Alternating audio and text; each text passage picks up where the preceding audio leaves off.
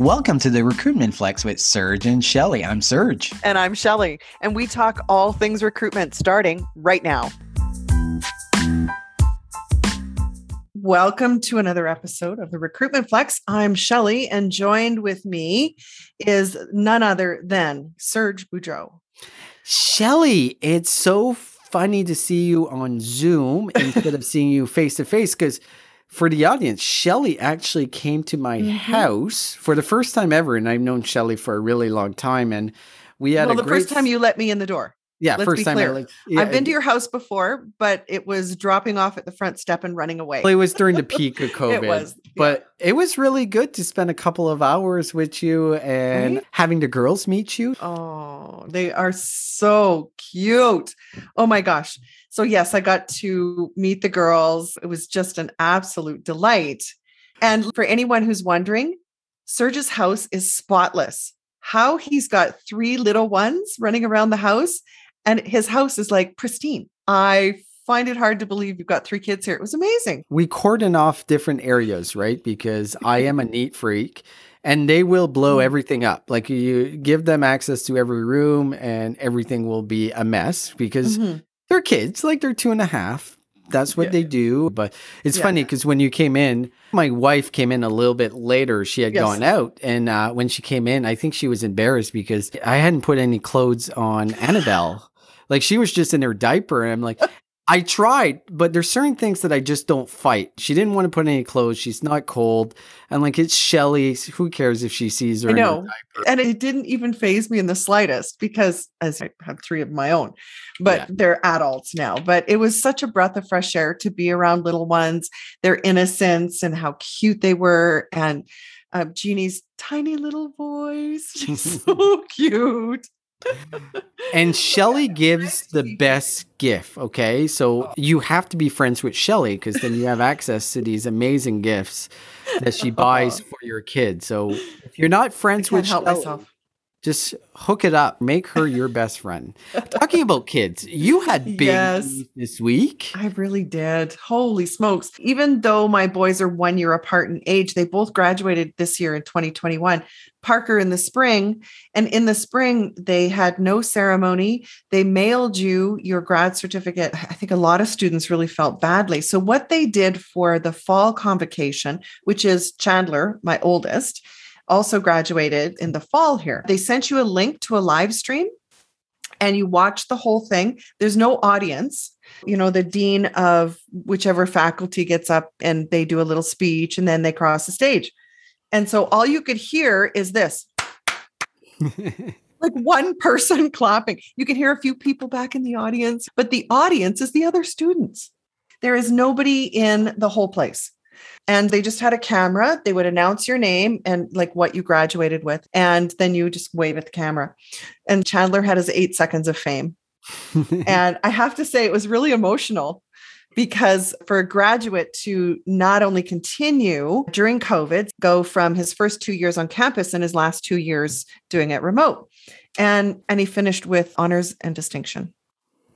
Of course, I would not expect less of a child of Shelly Billinghurst, right? So congratulations. Thank you. And talking about family, it's a perfect segue into the first topic. It is. Do you mind introducing our first topic? It? Yes. Every day I've heard something on the news about maybe 5 families that are the original titans of mega industry here in Canada.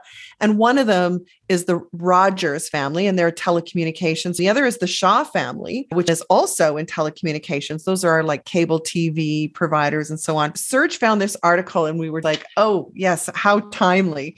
And it's talking about the whole idea of when companies have decided to brand themselves as a family.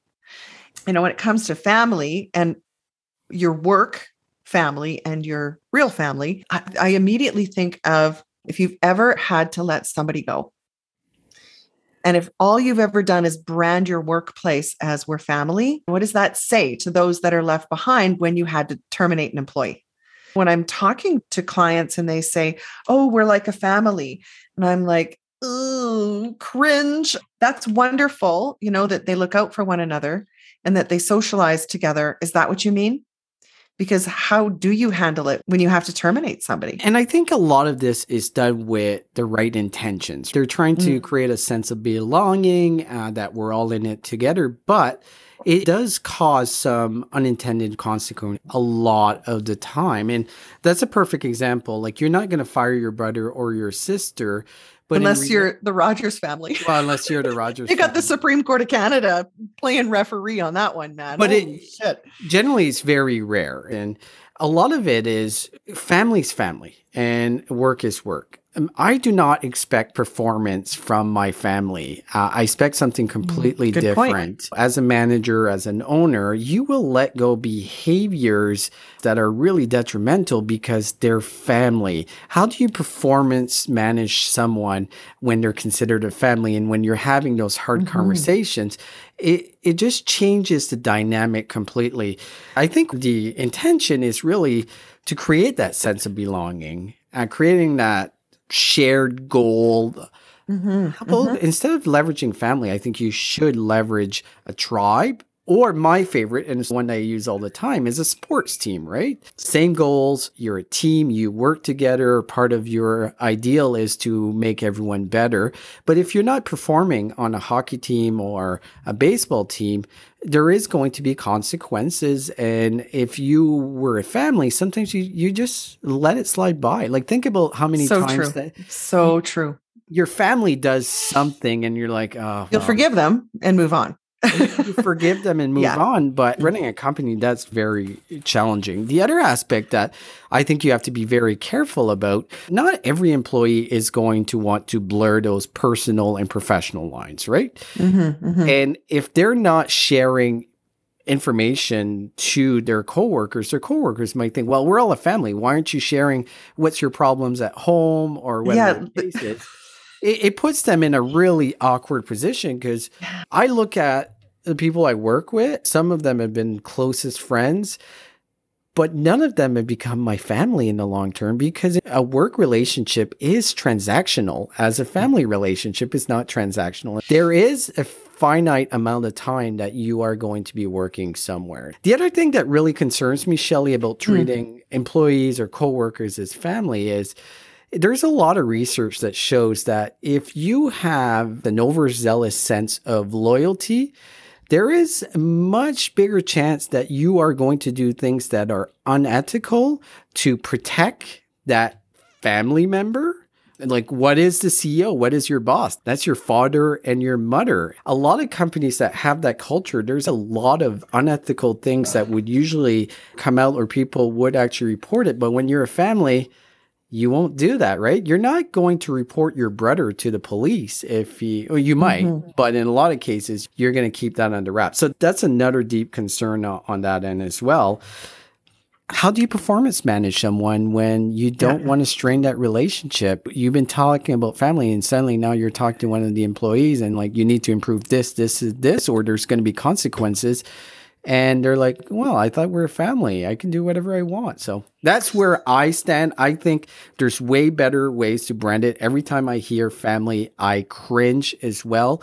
Yeah. Work is not a family, but it can be a sports team or a tribe. A tribe. Yeah. Do you know, that was really intentional on my part when I was branding Higher Value. And a lot of the infographics I built was all around the candidate journey of how do you find your tribe? How do you find people you want to be around each day? Because there's no denying that you will spend more time with the people you work with. Certainly pre-COVID, if you were in an office job, you're there with them for 8 hours a day and only with your family for 4, right? In a day. So I get that it's meant to be used loosely, but not literally. Yeah. What you should do instead is call it a tribe or sports teams. You have a culture of empathy, collectiveness, belonging, and shared goals. Yeah, I agree. That sense of community or common goal, I love that. Sports team, I don't know. There's some of us that didn't grow up with sports. Well, I played a lot of sports and I see the correlation. Yes. So I see exactly. For women who didn't play sports though. So I'm going all woke on you. So you're going on. And the second thing that you should do is clearly outline a performance-driven culture. If you have really clear goal of what the outcomes and the expectations are going to be, that just creates a different culture. And the last point is have your company focus on a purpose of what they're trying to achieve. And well said. Just kind of slides back in that. For sure. I'm repeating myself, but that is how you get a sense of common community and goals, is this everybody's clear on where we're going. So the message is, let's do away with calling ourselves a family. I agree. Kind of cheesy anyways. So the second thing I want to talk about is... What is it? Well, we talk a lot about recruitment in 2022. 2020 was really a defining moment for a lot of companies when it comes to what it actually is working there. And some companies treated it in a very progressive way, really proactive way. And some companies did not. But what you'll notice in employment branding, everyone is pretty much sharing the same type of info. We're a great place to work for diversity and inclusion. And the list goes on, but there's really no proof. Going into 2022 and what people are looking for, there's a couple things that we need to point out. So candidates are in the driver's seat, right? Like they have a lot more opportunities than there is actually jobs. People are competing. We've talked about that. We don't need to rehash that. But how do you stand out? And this is what candidates are saying they want to hear from you is, what did you actually do during the pandemic? How did you treat your employees? What happened to them? They want to know how your culture actually held up, or how has it changed? And then also they're interested to know what your company is actually doing to have a more inclusive and diverse workforce. So everyone's putting that, but there's a couple things. They want the proof and they don't want to hear it from you. They want to hear it from the employees. Well, yes. Yep. When we're looking at the type of content that we need to create when it comes to employment brand and recruitment marketing in 2022, we have to put that in perspective. And this is where you need to have your employees telling the stories in whatever form of communication. So this is a video or podcast or articles. How do you involve your employees in telling the real story? And show, as Shelley would say, show me the receipt. Do you know, this really reminds me so much of what Elena Valentine has been preaching for, 5 years? She built her entire company on storytelling and getting it straight from employees and getting employees to talk about how their life has changed or the why of why they're working at your company. And so this is just more evidence of what Elena Valentine has always said, and that the authenticity of hearing it directly from someone who works there versus this controlled narrative that came from the top down. And I love the example here of every single company has safety is our number one priority. So tell me what exactly you did that ensures that you have a safe environment. What exactly did you do? Because to just simply have this top-down generic statement is so 1990. The same thing with the company statement about we adhere to the laws of Canada that we will not discriminate based on your gender, and the whole list goes on. So what? So what? It's fine to post that, I guess, and say that you won't discriminate, but that's not what people want in 2022. What have you done, like, to create this? Show me the receipts. Yeah, the biggest thing is promises need proof. And I don't blame the candidates or the future employees to ask for proof. So going into next year, I know we're all building our content calendars, how we're going to market, building out sections of our employment brand. And it's like, what do you need to do? And I think I mentioned one is they're telling us clearly they want to hear it from employees. No more of this corporate bullshit messaging of your mission and your vision statement. No one gives a fuck about your mission or vision statement. I'll be completely frank. And if you think they do, you're being naive. Work is a transactional relationship. So me trying to make you richer. It's not one thing that I'm really concerned about in that sense. So here is what you need to do when you're planning this out in 2022. So promise, need, proof. Shelley, you nailed it. Storytelling is the way of the future when it comes to marketing and also recruitment marketing. I think we have an opportunity to really step up our game when it comes to telling the stories of those people that have been successful in their companies. We want to know employee stories of how they feel the company has kept them safe and they create a safe environment for them. Like even the smallest stories. And audience, if you're thinking that we're advocating that your talent acquisition team needs a budget of $1 million to do these videos. No, I would say this can be something so authentic as to simply to sit down with an employee and have them tell you the story of when I realized that the pandemic wasn't going to be over in 2 weeks, the company sent me a gift card to Staples so I could go out and buy a proper chair, so I could have a proper desk set up. And a story like that is proof. That's proof. That's all you need to say, right? Exactly. This is an employee sharing their COVID experience versus my friend who they kept saying, we're not really sure. So there she was in her living room with her 3 screens set up on fucking TV trays and using her kitchen chair that you would normally sit at for 15 minutes while you're eating. And she's probably working 12 hours a day on that. Absolutely. Absolutely. And they monitored her. Do you know that she had to keep a window open on her computer so they could monitor her and make sure that she was working and not taking 6 minutes too long on her lunch break. Oh my God.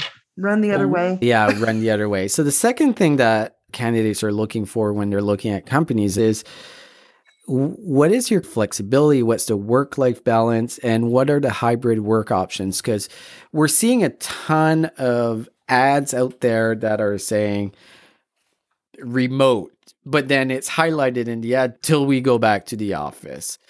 Right. What exactly does hybrid or work-life flexibility or balance look like in your company with real employee stories? And the worst thing you can do right now, and a lot of companies are doing this, is saying nothing at all. If I'm looking at 10 job ads, and 6 have them, okay, this is how we work. This is what our plan is for COVID, after COVID. This is the people that will be going into the office.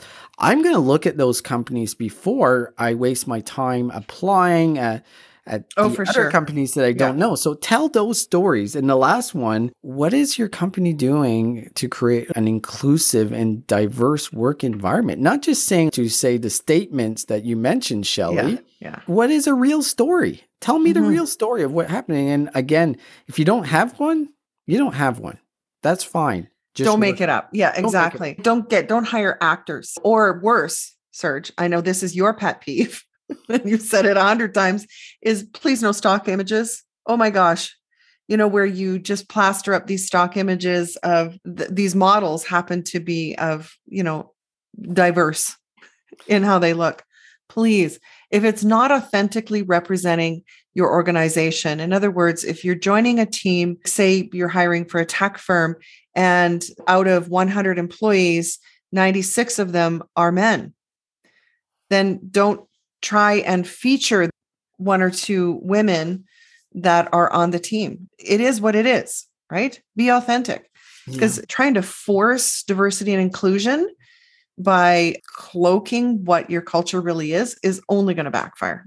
Yes. How many stories do you have? I know I have some of when it comes to like photos you're hearing from the PR team or even marketing be like, oh, let's make sure we have Susie in there, or let's make sure we have Jim because he's African-American. There's so many of these stories. When I think of that, Serge, it just makes the problem all that much worse. It does. Because you've now not only singled this person out, but now you're going to feature them. That is so wrong on so many levels. But it goes back to something I know we have said time and time again, is that the person leading diversity, equity, and inclusion can't be you or me. No. Someone who's never had that lived experience. Exactly. Put it that way. You can't have them heading up your marketing or even your employer brand on the topic of diversity. It needs to be someone with a lived experience and not someone who's appointed as a token of here's what it's like to work here. A lot of companies do this, is they automatically appoint who's head of HR or people in culture as the lead on diversity. And that is the wrong approach, because I come from a world of privilege. You do as well. We have not lived in. So I think that's a really good point. Closing off this subject, when you are looking at 2022 and how you're going to be different, how you're going to stand out, I think the key word in here is storytelling. And storytelling not by you, storytelling by your employees, hitting the key points, show proof behind your promises that you're giving in your employment brand. That is the message for sure. So Serge, one more topic to cover today. Can you kick us off here with talking about employee referral programs? Everybody thinks they've got a new twist on referral programs. What are you hearing out there? Employee referral programs are a little bit of a passion for me because I've implemented a whole lot in my career, and some have failed and some have been successful. So it opens up a lot of questions. Is there something new? Not really. There's new technology that you can leverage, but the key points of launching a referral program have not really changed. And I did want to talk about this because I think there's key elements that we're all missing as talent acquisition professionals as far as what you should be looking for when you're starting a referral program. Okay. And I'm going to start with this one is, and I see this with a lot of companies, is explaining the job requirements to the people that you're asking for referral, because there's a couple of downsides of getting too many referrals is they're just referring anyone that they think possibly could be a good fit. Even though they're a good friend, it doesn't mean they're going to be a good colleague. Even though they were a colleague before, it doesn't mean this is the right environment and they'll be successful here as well. It's really important communicating what are the job requirements and what we're looking for in depth. So the referrals actually match what we're looking for. I'd rather get less high quality than just like an onslaught. Because in my commitments, and I'll share this in the next point, is I'm communicating with everyone. If you're referring, I'm going to be talking to them. And if I have to do that for 9 people are not qualified in this environment, it's extremely strenuous. What's your overall thoughts there as far as... So I just want to jump in here on this in particular, because this is the step that I would say most people forget. They roll out, here's the money. Right? Like they're all about, here's how much we're going to pay for a referral, where the real success is if you've taken the time to ensure that people understand what sort of jobs you're hiring for. Say you're hiring a software developer. I would bet that there would be a large percentage of your employee population that didn't even realize we hire those sorts of people. And so if you're just relying on these plain, flat, text-based job descriptions that the only purpose is to describe the work isn't going to help. Like, why would we have these jobs? If, say your core business was manufacturing fertilizer for crops.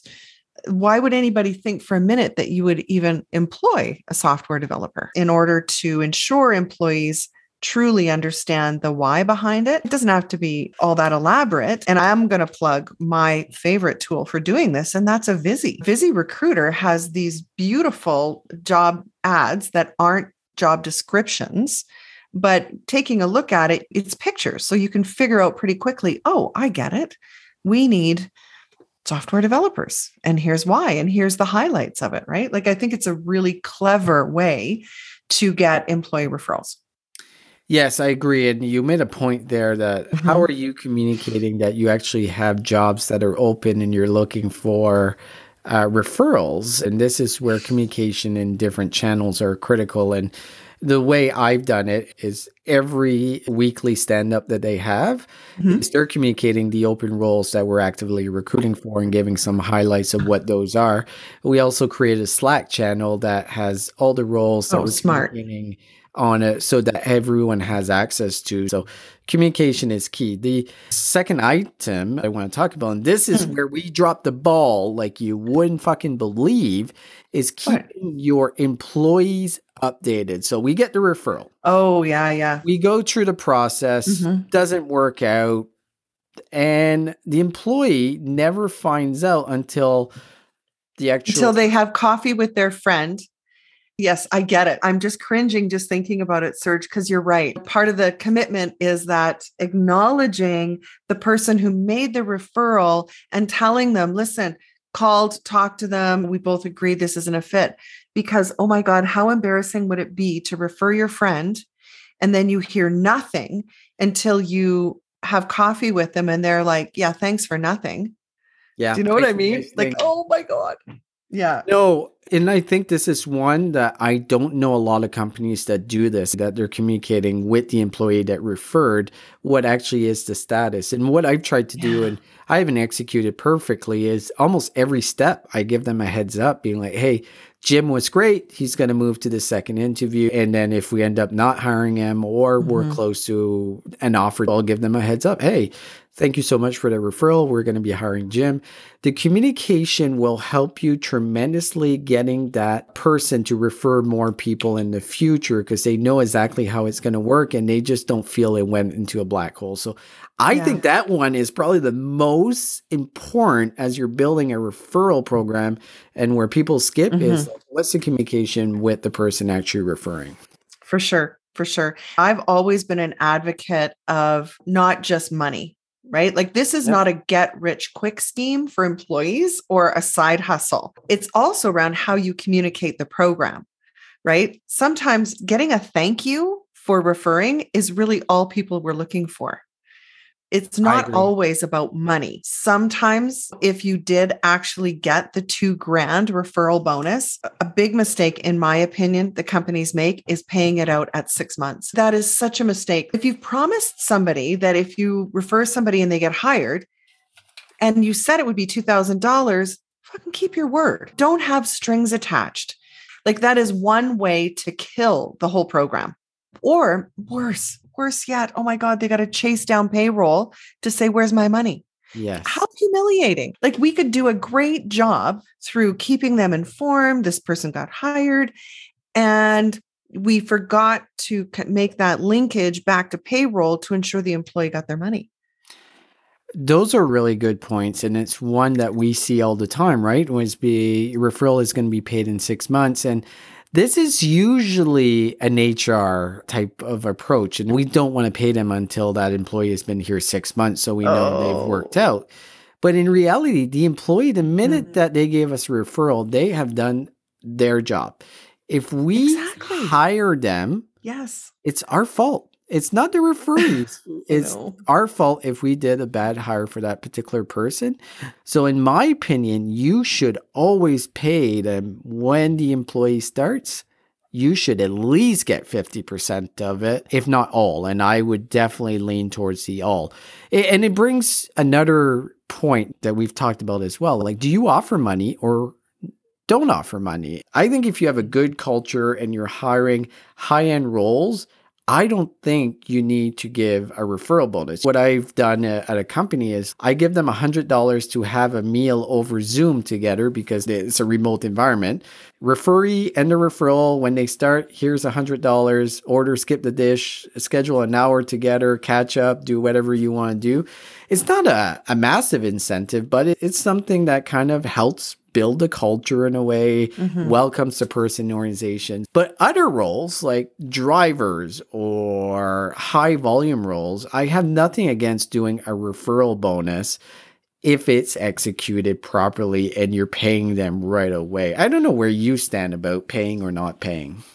So I've actually got my feet firmly in the other camp, Serge, because it gets mutated and you brought it up. I agree. It gets mutated because HR or the operations team start to stick their little fingers in it.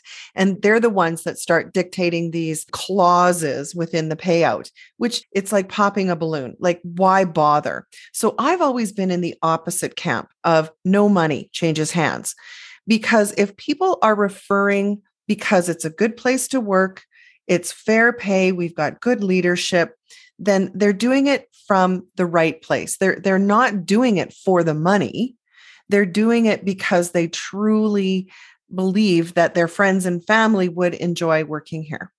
So I've taken the opposite and taken the money off the table because it just gets fucked up, and it's blown up in my face every single time. There's always been a hiccup of some sort, and it becomes a source of irritation.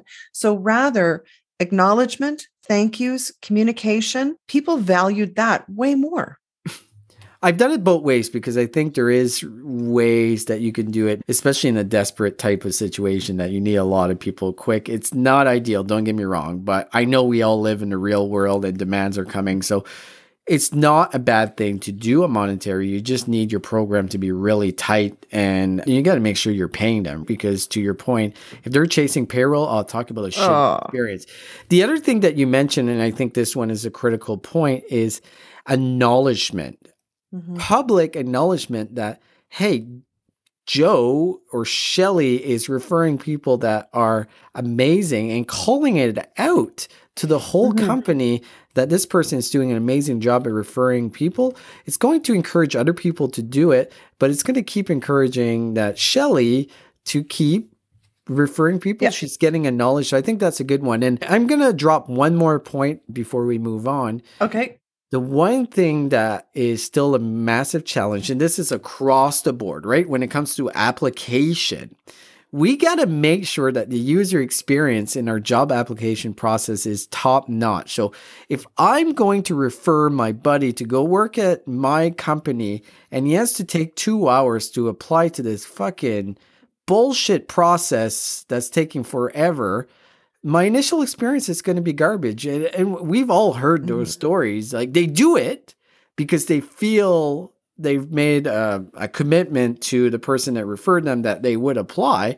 But their first experience is like, this was horrible. So yeah, user experience when it comes to applying for a job is one of the most important items across the board for recruitment and talent acquisition professionals, and we're doing a horrible job at it. So it's even more critical with those referrals. If you start with those key points, I think you can launch a really exciting referral program. There's a lot of moving parts, a lot of different things you can do. But if you take those points in context, I think that's where you should start.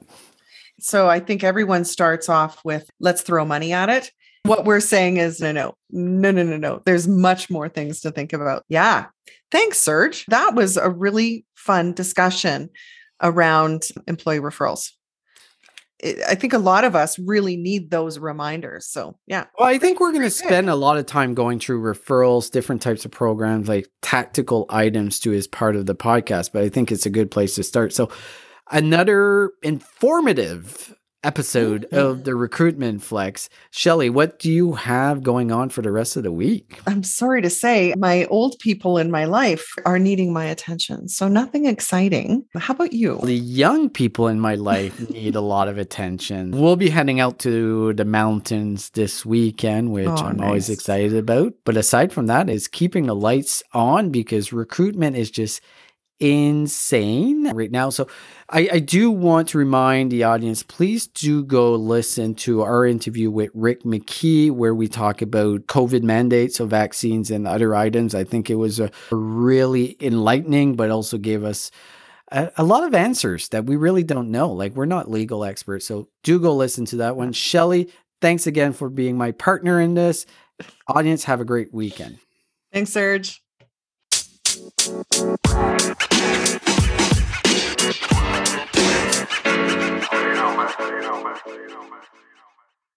Do you love news about LinkedIn, Indeed, Google, and just about every other recruitment tech company out there? Hell yeah. I'm Chad. I'm Cheese. We're the Chad and Cheese podcast. All the latest recruiting news and insights are on our show. Dripping in snark and attitude. Subscribe today wherever you listen to your podcasts. We out.